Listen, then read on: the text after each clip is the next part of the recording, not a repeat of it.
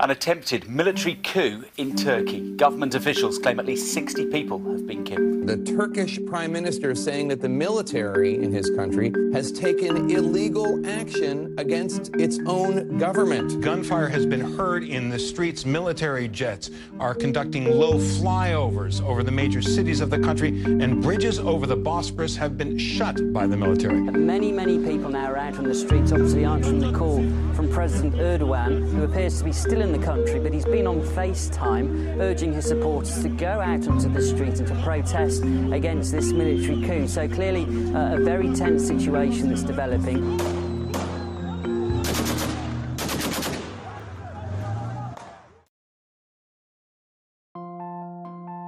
From the Burkle Center at UCLA and The Generation, UCLA's Foreign Affairs Journal, this is Global Voices.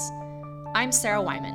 I'm Holt Alden. I'm Jason Louis. And I'm Susan O. And today we want to talk more about what you just heard the coup in Turkey that happened last July. What exactly happened? Why did it happen? And what does it have to do with what's happening in the United States right now? So, to begin, let's ask the obvious question What's the connection between a coup in Turkey and the 2016 US presidential election? What happened in Turkey wasn't an isolated incident. It all relates to this idea of the strongman. The strongman gains power through ultranationalism and creates groups of, air quotes, others or outsiders that then unites the population and gives them a common identity. In modern history, the strongman has evolved from a dictator to somebody who at least has the facade of democracy or of popular support. Many of these strongmen came to power through legitimate elections and often do have the popular support that they feel legitimizes their mandate to rule. They are demagogues political leaders who seek support by appealing to popular desires and prejudices rather than using rational arguments. The strongman is making an appearance in North America, like with Donald Trump, in Europe, in Asia, in the Philippines, and throughout the Middle East. Specifically, President Bashar al Assad in Syria, Erdogan in Turkey, and their predecessors in the greater Middle East, such as Saddam Hussein in Iraq and Hosni Mubarak in Egypt. It is an important issue, and it is global. Okay, so let's switch gears to the coup that happened in July. What exactly was it that went down? So, there are two really important things you need to know about the coup. First, it was the fifth coup in modern Turkish history, which is pretty wild. And second, this is the first time a coup in Turkey has been unsuccessful. And both these points are really important because they begin to illustrate what a significant role coups have played in defining and regulating Turkish democracy since it was founded in the 1920s. And that history is, in turn, integral for understanding both why this coup happened and what makes it so different from its predecessors. Here's Holt again with a brief history lesson. So, this guy, Kemal Ataturk, which literally means father of the Turks in Turkish, founded what is today Turkey from the remnants of the Ottoman Empire after World War I, and created an extremely secular and nationalistic state that had not existed there before. This marked the beginning of what is referred to as Turkish democracy. As you will see, this government was actually exclusive. It disenfranchised openly religious groups and non Turkish ethnic groups, such as the Kurds and the Armenians. So when Ataturk, this really prolific figure who embodied the secular Turkish democracy, died, the military saw it as their duty and responsibility to protect what had become known as Kemalist secularism, or the secular state that Ataturk had established.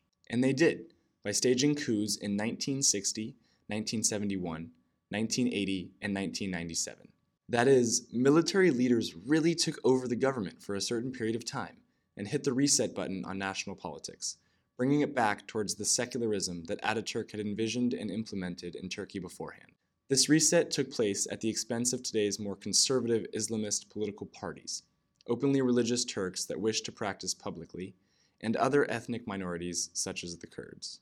So, in brief, Turkish politics have really been characterized by this prolonged struggle between Kemalist secularists, or people who don't want religion mixing with their government, and Islamist groups that want Turkey's government to reflect their religious and cultural values, with ethnic minorities also playing a small role. To be clear, Kemalist secularism is different from the American concept of separation of church and state, which is key to understanding why Erdogan has been so popular. Secularism in Turkey is closer to the French laïcité, through which the government, quote, protects people from religion, rather than people's religion being protected from the government. For example, women wearing headscarves were banned from universities and other public institutions for decades in Turkey.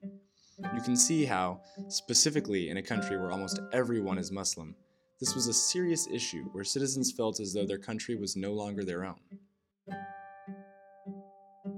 Erdogan has taken advantage of these feelings of disenfranchisement since his election in 2002. And that sets us up nicely to discuss the latest coup, the one that happened last July. F-16s would just like fly down uh, right above us, like in, from like very low altitude, and uh, they would uh, exceed the sound bar- barrier like next to us, so that it sounds like an explosion. Like the glasses shook, windows, yeah. But then the counter coup by, of Erdogan started that even scared some of us more. His political cleansing started, and you could hear the mob You'd hear people in the streets every evening with Turkish flags and shouting Allahu Akbar, God is great. And uh, you heard about soldiers being in the squares and being attacked by the mob in the streets, being lynched. Those were the voices of two Turkish students, Doruk and Mira, who were in Istanbul the night of the coup. We spoke with them to get a better understanding of why the coup happened and what it was like to be in Turkey when it happened. But on a more basic level, here are the details of what transpired. On July 15th, a faction within the Turkish armed forces launched a coup against the Turkish government by attempting to forcefully take over Turkey's National Intelligence Organization, the Police Special Operations Department, and other strategic units. They also specifically targeted Turkey's president, Recep Tayyip Erdogan, at his holiday resort, with the goal of, and I quote, eliminating him. However, while the military orchestrated the coup, in the end it was the Turkish people who determined its trajectory. Yeah, so the vast majority of Turkish people rejected the military coup, either in support of Erdogan or, for those who don't approve of him, as a show of solidarity and support for Turkish democracy and the political process. Erdogan supporters were more fervent in their opposition, taking to the streets and social media in groups, stopping the coup through vocal support of Erdogan and in some cases physical violence against military forces. And in the context of Turkey's past coups, this sort of response is unprecedented. In the past, the coups had massive popular support, but last July, the coup was, in effect, defeated by the citizens of Turkey. So, why was there an attempted coup, and why did it happen when it did? As we said before, Turkey has a history of military coups that restore secular politicians to power in the name of protecting Ataturk's vision of Turkish democracy. Since Erdogan's rise to power, the politics have been flipped. Because Erdogan's regime effectively eliminated the political influence of the Kemalists through purges years ago, their party was not exactly in a position to ignite forceful opposition. Instead, most people agree July's coup was probably authored by the Gulen movement, which is really interesting since A, they're an Islamic social movement, so clearly linked to strong religious ideals. And B, the Gulen movement and their leader Fethullah Gulen used to be allied with the AKP, Erdogan's party. Earlier this year, there was information being promoted through the Turkish government that another purge was incoming in August, which would radically escalate the removal of Gulen supporters at the highest level of the military. We'll talk more about who the Gulenists are and why Erdogan feels so threatened by them later. But basically, this is what you need to understand about the coup's timing. The history of military coups, the fear of Erdogan's growing influence, and the time pressure to act before August all contributed to the decision to execute it on July 15th. What the coup's authors didn't expect was for the coup to be forcefully rejected so strongly by the Turkish people. And that puts Erdogan, the sitting president, in a uniquely powerful position. He has come to represent the ideological cause of the thousands of Turkish citizens who literally put themselves in the line of fire on his behalf. He is the voice and the protector of a people who have long felt their government doesn't represent them, and he symbolizes a return to their cultural and religious values in Turkish politics. His supporters, who number over half of the Turkish population, feel enfranchised by his leadership. That's a lot to take in. That's a lot to put on one person.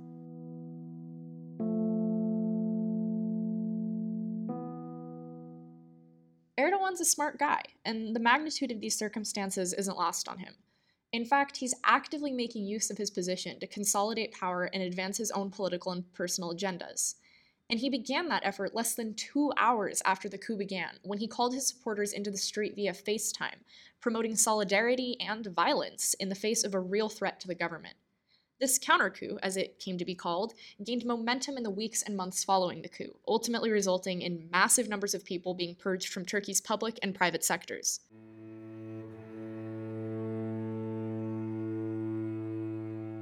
The numbers are staggering. To give you an idea, here's a very basic outline of what's happened. Almost 9,000 police officers fired, 21,000 private school teachers suspended, 10,012 soldiers detained, 2,745 members of the judiciary suspended, 21,700 Ministry of Education officials dismissed, 1,500 university deans forced to resign, more than 1,500 Ministry of Finance officials suspended, and very significantly, more than 180 media outlets shut down. Additionally, Erdogan has declared an indefinite state of emergency, which allows him to rule by decree, suspend parliamentary democracy, derogate from Turkey's major human rights obligations, and construct an executive presidency in which he is free to operate without restriction from the Turkish parliament. Effectively, he has reduced Turkey's government to one man operation, and that man is him.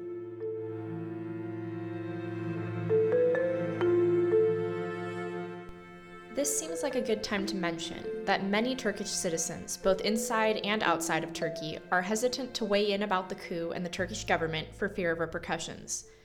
We spoke to multiple Turkish citizens while working on this story, and we want to emphasize that the views presented in this podcast belong to us, the Generation staff, and do not necessarily reflect the opinions of our sources.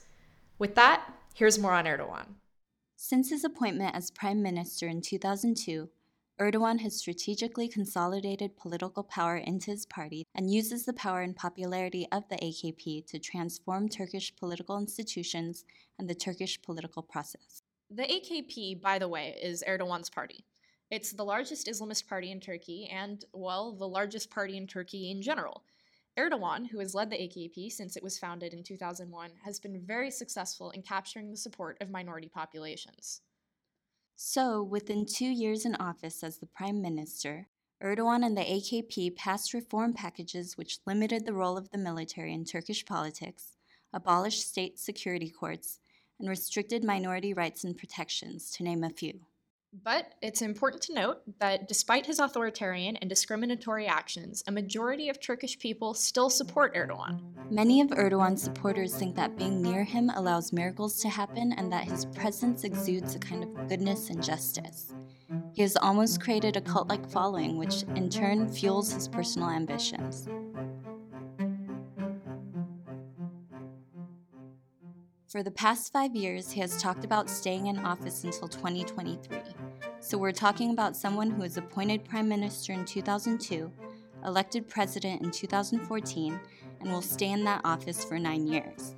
The length of that term would be unprecedented in Turkish history or any democratic country for that matter.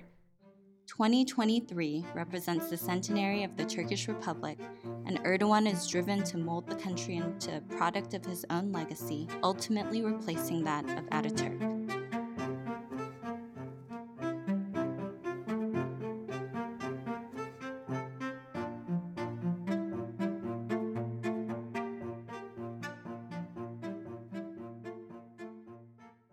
Erdogan became the legitimate leader of Turkey through democratic means, but over the past few years he has consolidated executive power and manipulated popular support to change the trajectory of the country as a whole.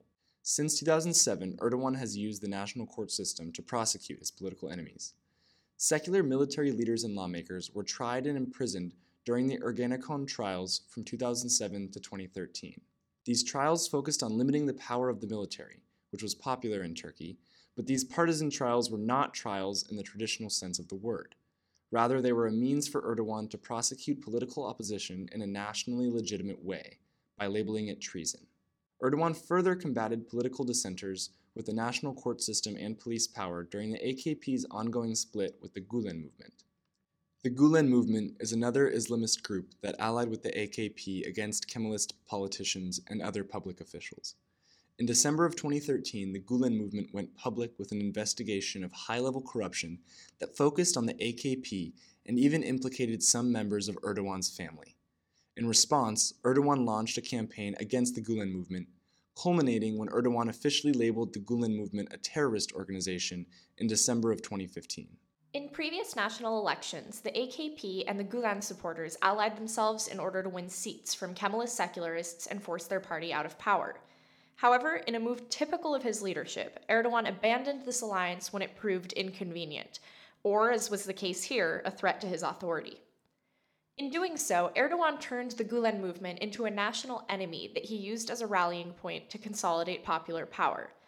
And July's coup has only helped him do this. Because the leader of the movement, Fethullah Gulen, who lives in self imposed exile in the United States, is widely believed to have authored the coup, Erdogan has a ready made excuse to persecute his supporters. He is using the criminal justice system to punish political dissenters and others who speak out against his regime, which strongly contradicts the democratic ideals of political freedom and the sharing of national power. Although Erdogan's supporters may not see it in the same way, the use of the phrase Turkish democracy rings hollow. Turkey is currently pervaded by a culture of fear. Erdogan politicizes potential military coups and government overthrows by secular leaders to stoke popular resentment and anxieties. He also divides Turkey by the quote, othering of Kemalist secularists and other non Islamist political groups within the country, meaning the Islamists create an in group and use the Kemalist parties as a common ideological enemy to unite against. And this isn't the first time Turkish leaders have scapegoated the other to promote the unity of their people. Erdogan models his recent hypernationalist or ultranationalist tendencies to engage popular support after the brand of nationalism Ataturk employed when he founded modern Turkey nearly a century ago. Turkish hypernationalism is not based on religion, but instead Turkish culture and pride, which allows Erdogan to gain more supporters from outside his Islamist base. As you heard earlier, Erdogan has also promoted the narrative of Islamists finally being represented in their own country. Even though most Turks oppose the coup, Turkey remains politically polarized between Kemalists and Islamists. The failed coup reinforced both the fear and fierce pride of many Islamist Turks who were pushed aside during past military coups. Overall, Erdogan does three things exceptionally well. First, he successfully promotes an us versus them mentality of Turkish nationalism that focuses on Turkish culture and religion. Second, he leverages the Islamist political groups who finally feel they are being heard and represented at the national level. And third, he has created a common national enemy in the form of the Gulen movement. By navigating these political divisions, Erdogan has cemented a base of power that elected him in 2014 and has expanded the reach and influence of the executive branch since. As we talked about earlier, the ongoing counter coup has also had an intense negative impact on media freedom in Turkey. Erdogan has been taking control of the press through state takeover of popular media outlets, and the coup gave him license to be more aggressive in the name of state security, shutting down over 180 media outlets since July. Clearly, the crackdown on freedom of press and free speech comes at a cost. The legitimacy of Erdogan's regime in the international sphere falls, and domestically, he creates new enemies in the form of academics and journalists. Freedom House currently gives Turkey a press freedom score of 71 out of 100, with 100 being the worst. To put that in perspective, Pakistan has a score of 64, and Iraq is equally scored at 71. Since Turkey's past focus on joining the EU, the country has undergone a massive shift away from democratic values of political opposition and free speech due to Erdogan's national politics of fear. Lucio, here's the Cliff Notes version. Erdogan built a base on Islamist and minority resentment of Kemalist and secularist policies, gaining a popular majority that has allowed him to make major changes to the Turkish constitution and the general direction of Turkey as a whole. By using the police and executive power to jail political opponents and take control of national media, Erdogan has polarized the country and made himself the only real political option. Once he gained a small majority of voters, Erdogan took to referendums to change the constitution, implementing majoritarian rule and bypassing safeguards against a tyrannical majority. These constitutional changes, enacted by a slight majority of Turks, were implemented by legitimate means, but have since been used to crack down on Erdogan's political opponents. They made it possible for Erdogan to stay in power as long as he has, and new elections and referenda could allow him to continue as president for even longer. Lack of checks on majoritarian power or protections for minority groups within Turkey will likely end with Erdogan ruling an executive government much closer to other authoritarian regimes in the Middle East than the Turkish democracy envisioned by Ataturk.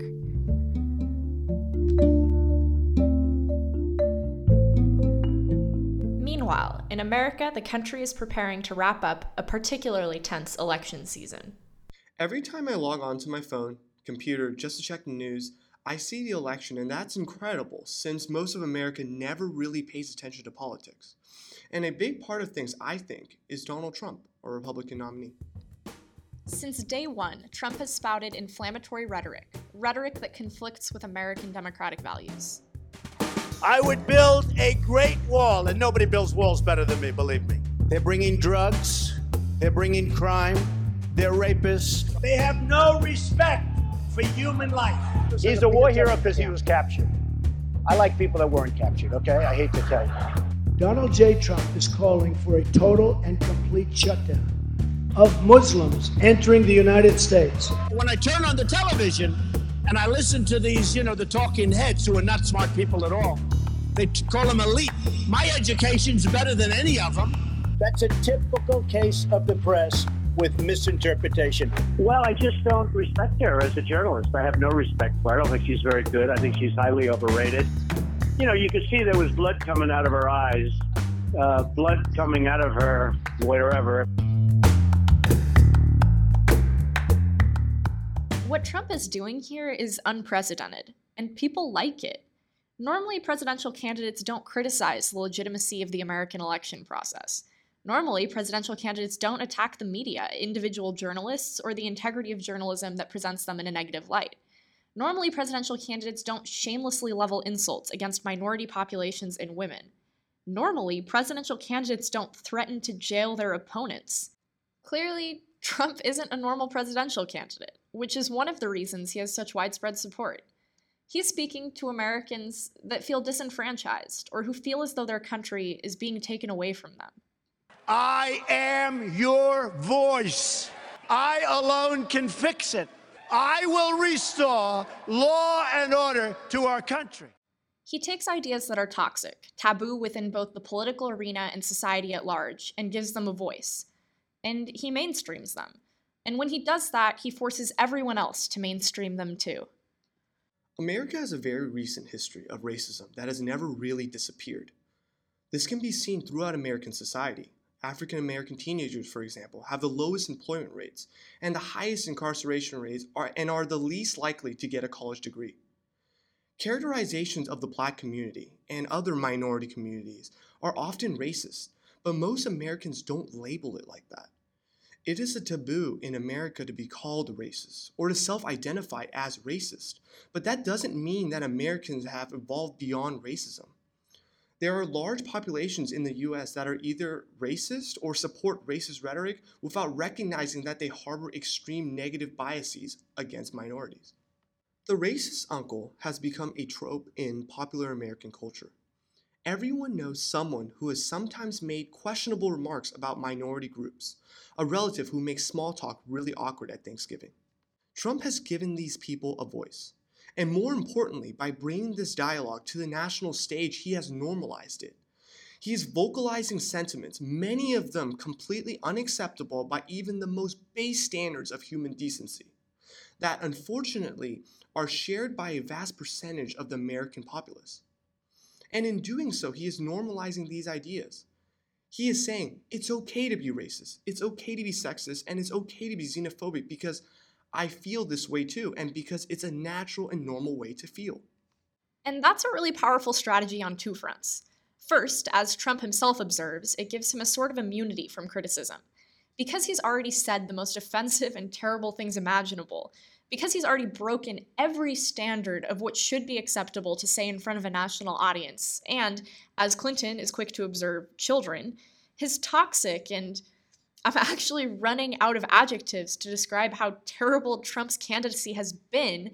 Rhetoric doesn't hurt his political standing. The people, my people are so smart. And you know what else they say about my people? The polls. They say, I have the most loyal people. Did you ever see that? Where I could stand in the middle of Fifth Avenue and shoot somebody and I wouldn't lose any voters, okay? It's like incredible.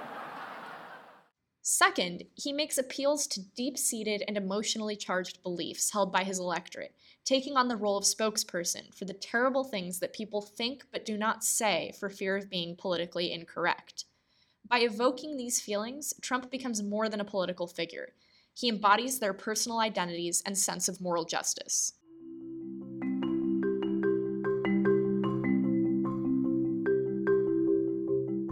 Any rejection or attack on Trump is also a personal attack on his supporters and their own values.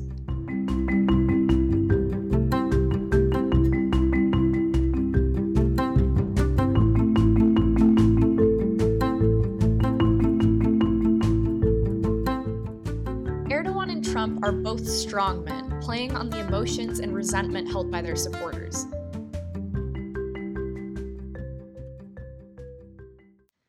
Mentioned earlier in the podcast, Erdogan refers to himself as a messianic figure, with many of his supporters believing that he brings good fortune to the people around him. In Trump's campaign, we see the same ideas.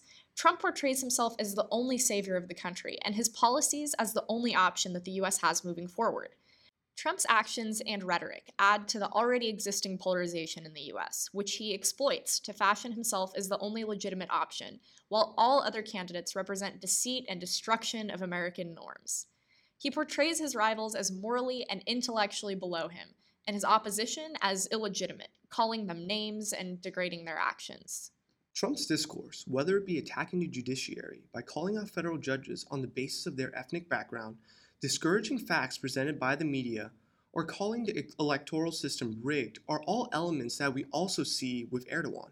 These accusations are a threat to our democratic framework and are examples of majoritarian politics. And if these accusations survive the checks and balances of American constitutionalism, we may ultimately see a shift towards democratic reversal. Ultimately, if Trump gets elected, we may see a shift in the overall public opinion on certain issues. His claims and accusations could very well become the framework of what the media presents and become embedded in the very core of America. This change in popular American values can in turn change our democracy. And this democratic reversal we are talking about doesn't just occur in one generation. If we look at Turkey and use Erdogan as an example, he has been the prime minister ever since 2002. And in the very beginning of his rule, he had trouble appealing to the far right. Since then, Erdogan has used his slight popular majority to consolidate power in the executive presidency, specifically through public referenda that changed the Turkish constitution in his favor. These are the actions of a strong man, and they could be replicated by Trump should he be elected. We spoke with a Turkish citizen who requested to remain anonymous to assess the risk of something like this happening in the US. What Turkey is going through today is what would happen if you entered into a fourth Trump presidency, by which I mean Trump is elected, and then he proceeds to, in a way that is constitutionally valid, procedurally correct, persuade two thirds of the states to lift term limits. And he is reelected and reelected again and reelected a fourth time, by which time any safeguards that may have existed constitutionally or otherwise would be subject to democratic reversal. And everything that the AKP has done has had the um, mantle of legitimacy accorded by majoritarian politics. It has not protected the rights of a minority. It has not protected the independence of the judiciary. It has not respected the separation of powers, but it has absolutely had the support of a bare majority in the country. And if it's possible to translate that bare majority into the procedural power necessary to alter the safeguards, then no country is immune. While working on this story, we felt compelled to understand why the strong man is rising to power all over the world. After all, that's the question we all have when we look at our own election. How did Trump get where he is? Why are people supporting him? How did this happen? To answer these questions, we must step back and look at the bigger picture. It's no secret that the world is changing rapidly, and this process of globalization has changed the way people interact with their local communities, their countries, and the world around them. The recent rise of ultranationalism and, quote, othering in many countries is the product of a more globalized world, a sort of bounce back effect from the liberalization of international economies, borders, and information. People in the United States aren't accustomed to thinking about the financial crisis of 2008 as a global event. but it was, and it drew back the curtain on specific winners and losers in globalization. Worldwide, people in the middle to the bottom of the socioeconomic spectrum watched as elites bailed out elites. The vast majority of people were not bailed out after the crisis, instead, left to fend for themselves. Trump and Erdogan's base of supporters started with those who were permanently disadvantaged and disenfranchised, themselves a product of the global financial crisis. Trump and Erdogan represent a class of political opportunists who know how to channel this sense of frustration, resentment, and disenfranchisement into nativist politics. They're not the first people to adopt this strategy, and they won't be the last. They're speaking from an age old political script. They point to an internal other, an enemy that's responsible for their problems, for a specific group suffering, and ostracize that enemy so as to empower their supporters. They breed a sense of superiority, the notion that they are fundamentally better, smarter, or more worthy than some community that they must then vanquish or repress. Erdogan consolidated power by creating internal enemies, like the Kemalists and later the Gulen movement, to polarize the country and become the one true representative of all Turks. Trump has done the same, reaching out to disenfranchised Americans that harbor resentment against socioeconomic change and the feeling that America is no longer their own. Comparing Trump and Erdogan has allowed us to pinpoint how they're empowered, how they use their power, and why people support them. And we've discovered a troubling narrative. In a globalizing world, it is increasingly possible for authoritarian leaders, demagogues, strong men, to construct powerful regimes by capitalizing on the anxiety and frustration of their populace.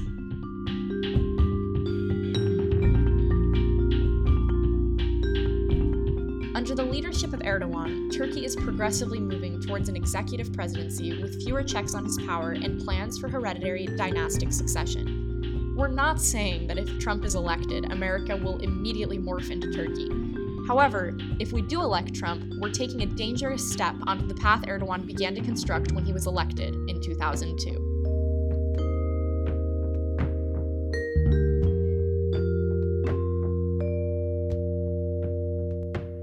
This episode of Global Voices was directed and edited by me, Sarah Wyman. The podcast is produced by Holt Alden, Jason Lee, and Susan O. Our theme music was composed by the brilliant Kasia Kismala Dalbeck, and we also used tracks by Blue Dot Sessions from the Free Music Archive. The sound bites included in this episode were sourced from YouTube channels including CNN, Today, Brand Grafissimo, and World Prestige. Special thanks this week to Mira and Doruk, who provided invaluable insight and feedback for this episode. Global Voices is a production of the UCLA Burkle Center and The Generation, UCLA's foreign affairs journal.